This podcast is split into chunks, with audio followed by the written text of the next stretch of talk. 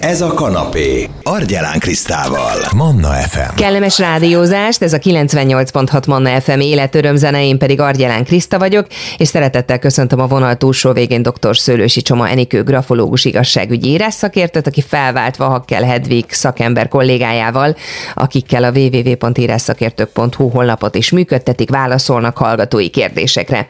Miért működik a grafológia? Mi bizonyítja, hogy reális képet adhat egy grafológus? Így hangzott egy hallgató hallgatói kérdésünk, Enikő. Ez egy visszatérő kérdés, köszönjük szépen, és általában örülhetünk ennek. Egyfelől igaz, hogy ez a kérdés azért is kerül mindig elő, mert egyfelől a kétkedést, a kételkedést jelzi a grafológia irányában, de másfelől viszont a folyamatos érdeklődésre is rámutat. Sok-sok kutatás eredménye bizonyítja azt, hogy működik a grafológia, és a jól képzett grafológus reális képet adhat az adott személy írás vizsgálata alapján. Orvosok, pszichológusok munkája nyomán mondható ez ki. A kézírás egy bonyolult, az idegrendszer által vezérelt folyamat eredményeként jön létre. Nem véletlen az, hogy az ember, és csak az ember tud kézzel írni, csak az emberi agy képes erre, és nem véletlen az sem, hogy a gyermekek is csak hat éves koruk után tudnak megtanulni kézírást kivitelezni. Akkor, amikor az idegrendszer és a mozgáskoordinációt kivitelező szerveink, tehát az ujjak és a kezek már a megfelelő fejlettségi szinten vannak. Tulajdonképpen ide csatlakoztatható az a gondolat, hogy a kézírás nem is kézírás, hanem agyírás. Így is mondja a mi szakirodalmunk, hogy agyírás, a kéz csak kivitelező szerepet jelent ebben. Ha visszatérünk egy picit a kérdésre, akkor mi bizonyítja azt, hogy reális képet tud adni a grafológia? Nézzük ezt meg a célja felől. Mi is a grafológia célja? A személyiség működésének feltárása, annak objektív leírása. Hát hogyan lehet ezt mérni? Hogyan lehet akkor arra választani, hogy működik-e a grafológia?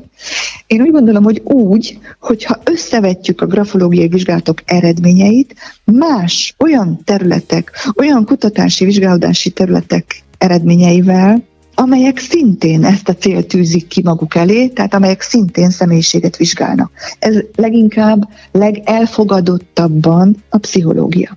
Tehát azt tudom mondani a válasz válaszként a kérdezőnek, hogy a grafológiai és a pszichológiai vizsgálódások eredményei párhuzamban állnak. Ezt ö, több kutatás leírta már, illetve számos olyan konkrét eset is megerősíti, ahol párhuzamosan folynak grafológiai és pszichológiai vizsgálatok is adott személlyel kapcsolatban. Milyen más bizonyítékod van arra, hogy működik a grafológia? Egy könnyebben értelmezhető és könnyen megfogható bizonyíték lehet mindannyiunk számára az, hogy ha visszagondolunk arra, hogy hogyan is tanultunk meg írni. Gyakorlatilag egy iskolai osztályban ültünk mindannyian éveken át, és amikor kisiskolások voltunk, akkor egy tanítónénitől, ugyanaztól a tanítótól, ugyanolyan füzetbe, ugyanolyan ceruzával ugyanazokat a betűformákat tanultuk megírni. Ezzel mindannyian így voltunk, akár mely pontján éltünk ennek az országnak, ennek a világnak. A betűvetést egy norma szerint tanultuk meg. Ezt mindenki tudja. Azt is tudjuk, hogyha ezt az iskolás osztályi gyereket felnőtt korára egybe hívjuk, tehát mondjuk egy osztály találkozón találkozunk velük, és mindannyian írnak, akkor ezek a gyerekek, akik ugye már felnőttek, nem ugyanúgy írnak. Pedig mindenki ugyanazt tanulta az iskolában, ugyanazt a szabályos betűformát.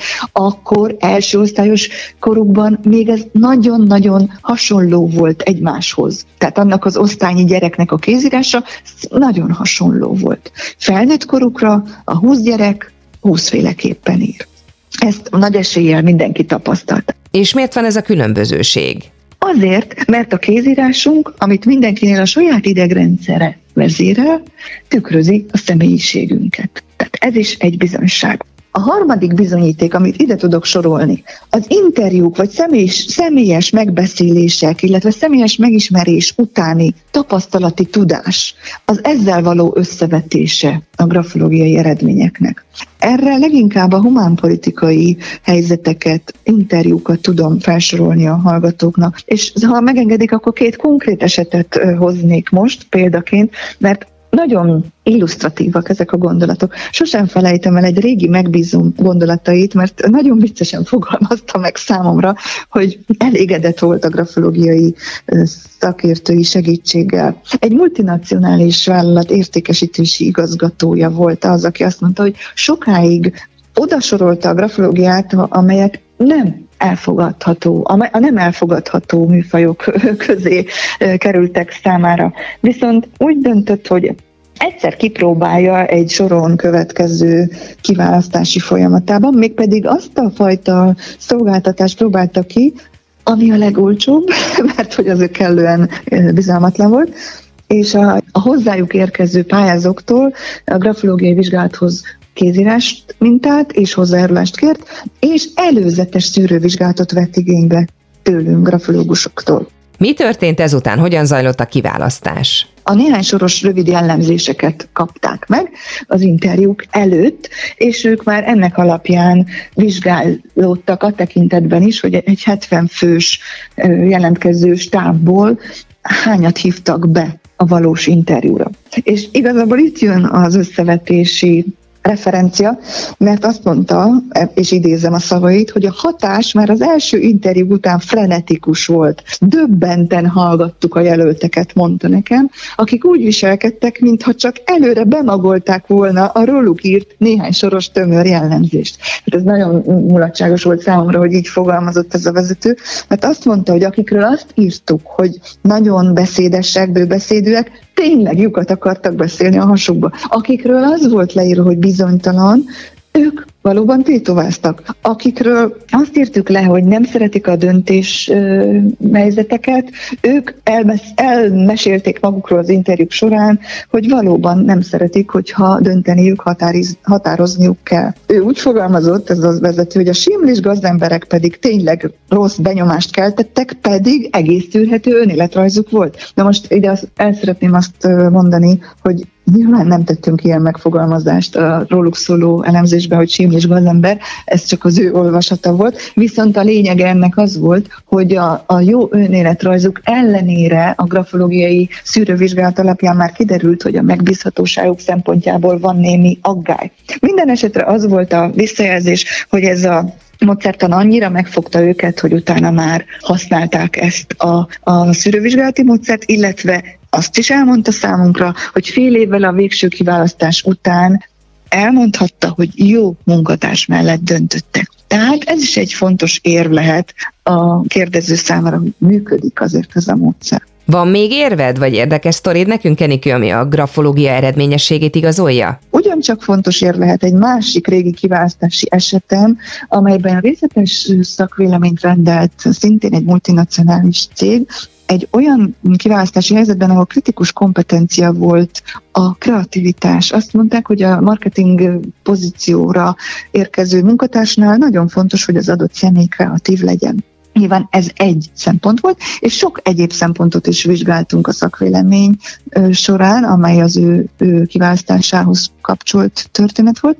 A kreativitás faktorban az volt az eredmény, hogy ez a jelölt ebben nem különösebben bír erősségekkel. Mi lett azután? Felvették, vagy sem az illetőt? Ennek ellenére felvették ezt a jelöltet, nyilván az összes többi kompetencia és az önéletrajz és az egyéb tanácsadási mm, szűrővizsgálati módszerek összessége azt hozta a cég részéről, hogy őt felvették. Viszont egy év múlva teljesítményértékelésre került sor, amelynél a kreativitás is monitorozásra került, és az volt a teljesítményértékelés eredménye, hogy ez az adott munkatárs nem elég kreatív.